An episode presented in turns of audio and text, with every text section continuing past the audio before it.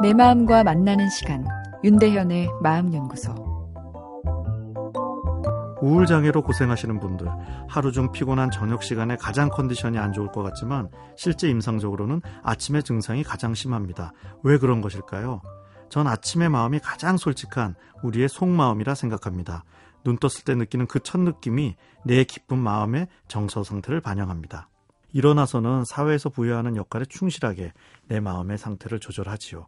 나쁘다고 할 수 없죠. 각자가 사회에서 부여한 역할을 충실히 해야 더불어 사는 사회 시스템이 존재할 수 있고 우리 개인도 계속 생존할 수 있으니까요. 그러나 역할에 충실한 정서 상태를 유지하는 것, 이 또한 감성 노동입니다.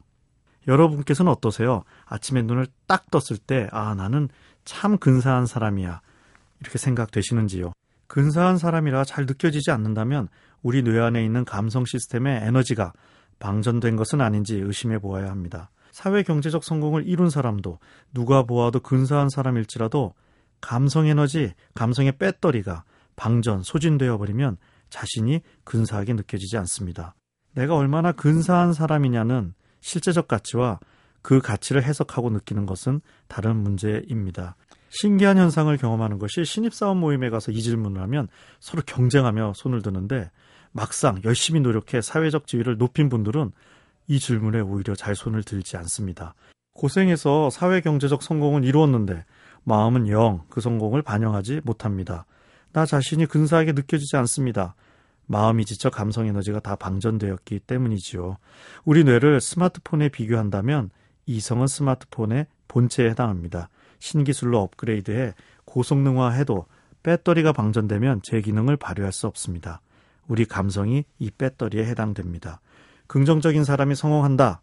맞습니다. 긍정심리학과 관련된 많은 연구들이 동일한 결론을 내고 있습니다. 그래서 긍정적인 사고를 갖기 위해 노력합니다. 거울을 보며 긍정적인 사람이 되자 수백 번 외쳐도 막상 내 마음이 근사해지지 않습니다. 감성 시스템은 논리적 언어를 쓰지 않기에 이성의 언어적 통제와 권위로 잘 조종되지 않습니다. 우리가 우리 심장 박동수를 마음대로 조정하지 못하는 것과 같은 수준입니다. 심장도 감성 시스템의 그 조절센터가 있습니다. 내 뇌안 깊숙한 곳에 자리 잡은 감성 시스템, 내 몸의 일부이면서도 내 말을 듣지 않습니다. 열심히 사는 인생인데도 내 삶이 근사하게 느껴지지 않는 것은 내 감성이 방전되었다는 빨간 신호입니다. 감성의 충전은 혼자가 아닌 관계 속에서만 가능하도록 설계되어 있습니다. 상대방의 마음에 비추어진 나의 모습이 근사할 때 나의 마음이 촉촉하게 따뜻해지며 감성 에너지가 충전됩니다. 근사함의 계기판도 올라갑니다. 나에게 근사함이란 반응을 전달해줄 대상을 만날 여유가 필요합니다. 윤대현의 마음연구소. 지금까지 정신건강의학과 전문의 윤대현이었습니다.